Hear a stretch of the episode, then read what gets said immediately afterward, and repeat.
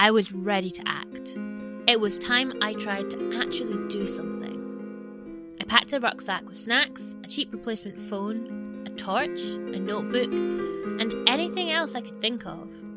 I felt like a, a little kid packing to go camping. I woke early on a Saturday, gave Harris a hug, and headed out the door. It was finally opening easily again. It looked like Francis was relaxing a bit more now. Outside it was cold, with frost sparkling on the ground. October was halfway over already, and winter's chill was closing in. I had done some more research and had chosen a location that was open and large enough that the pigeons might frequent it, and yet had a high chance of other ghosts. Glasgow Green, Glasgow's oldest park. I drove along the north side of the city, heading west to avoid city centre traffic, and parked in a side street near the People's Palace. Then I changed into my walking boots, stuck on some gloves, and headed out. Leaving the car, I felt like for the first time I was making a move without reacting to something else. It didn't take too long for the supernatural to make an appearance. I guess it was now just an inevitable part of my everyday life. Was I some kind of ghost magnet now? Or just a good source of entertainment? Or had they been here all along and I just couldn't see them before? I went through the gate and down a path onto the wide lawns that gave the park its name. I headed west towards the People's Palace, and then down towards the river along the wide open spaces used for public events.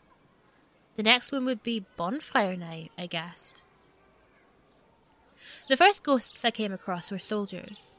They were wandering across the grass, chatting amongst themselves, and dressed in what looked to my untrained eyes to be medieval uniforms. I waved to them as I walked past, and they waved back, looking a little surprised at my friendliness. I considered asking them some questions, but they seemed wrapped up in their group, and I didn't want to disturb them. Next, I spotted a man in Georgian clothing walking along deep in thought. I decided to avoid him too. He seemed pretty down, and I didn't want to add to his troubles. As I walked along, I looked for the perfect place to set my plan into motion. I found an empty open space with no one in sight, living or dead. It was time to lay a trap. I walked into the middle of the area and loudly said, Oh no! I sure hope no malicious spirits are about to hurt me here all alone with no one to help me. Then I took off and hid behind some bushes and waited. I started really feeling like an idiot after about 10 minutes as I got colder and colder on the damp ground. I saw some birds land nearby, but none of them were pigeons, and all of them, after careful inspection, were interacting with their environments in ways I knew ghost birds couldn't. I pulled out a flask of coffee and made myself more comfortable. I could at least wait until I finished the coffee, then give up and try interviewing some of the ghosts I had spotted instead. Hopefully, I would do a better job getting answers from them than I had done with Francis, and not annoy anyone too much. I was just finishing off the flask and feeling the pleasant buzz of caffeine when I spotted a solitary pigeon land nearby and hop about. I eyed it up cautiously, trying to decide whether this was just a normal pigeon looking for food or some kind of scout. As if by a miracle, at that moment, a small dog charged into the scene, scattering the other birds as it dashed about, yowling and generally enjoying life. The pigeon ignored it, and, more tellingly, the dog ignored the bird too, running right past it a number of times. I made up my mind. That bird was dead, and I was going to put my plan into motion. I was going to catch it.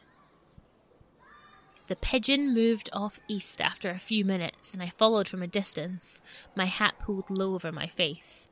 It hopped and flew at random intervals, keeping a surprisingly quick pace. At several points, I had to break into a run to keep up with it as we moved towards the edge of the park. We reached the People's Palace, and it paused to look around, getting close to the building. I crept round to the other side of the fountain to keep out of its line of sight. I wondered if it was going to go inside. It stayed close to the wall, almost touching it, its eyes on the structure as if it was something precious or, or out of reach. maybe it was. If this bird was a lost soul, and ghosts' identities are strengthened by the memories and stories of others, then it made sense that it would be attracted to a museum dedicated to the city. After a few minutes, it looked away, ruffling its feathers and looking around almost guiltily. I wondered again about the warning that something else was manipulating the birds. Maybe they were being lied to. Something about the people's palace called to the spirit, but it seemed reluctant to listen to that voice. We continued along the front of the park, it pausing to check its surroundings, me creeping along behind, before heading back onto city streets and north towards the barras. There were far less places to hide now, and I was running short on ideas. If this pigeon was just going to wander, then there was no point holding back any longer. I ducked behind the public bathrooms and pulled a large IKEA bag out of my rucksack. I gripped the handles tightly, peeked round at where the pigeon stood watching a passing car, and mentally prepared myself. There was no way around this. I was going to look like an idiot. I charged the bird as silently as possible. The bag opened wide in my arms, and as it turned in response to my footsteps, I leapt. It jumped backwards, its wings flapping in fright, but my leap aimed true, and I landed on my hands and knees, the bag over the bird.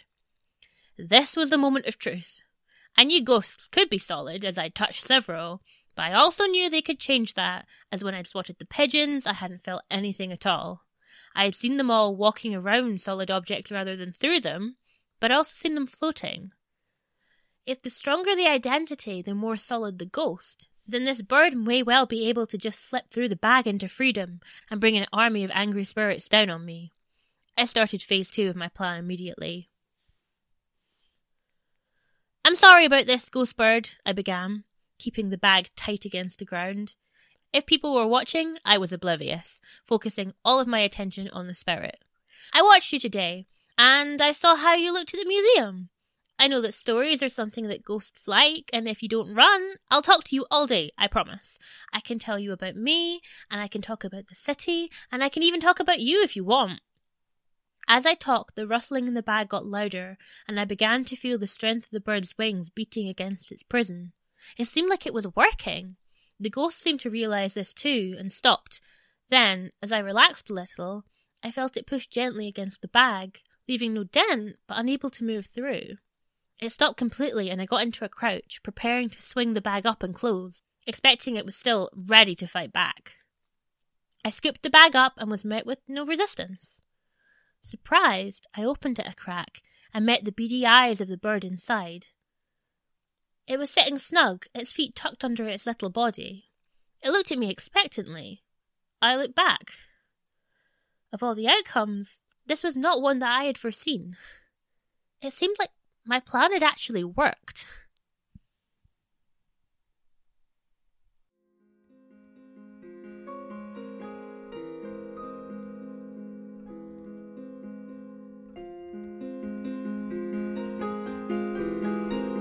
Glasgow Ghost Stories is written and produced by Libby Thomas. Narration is by Libby Thomas.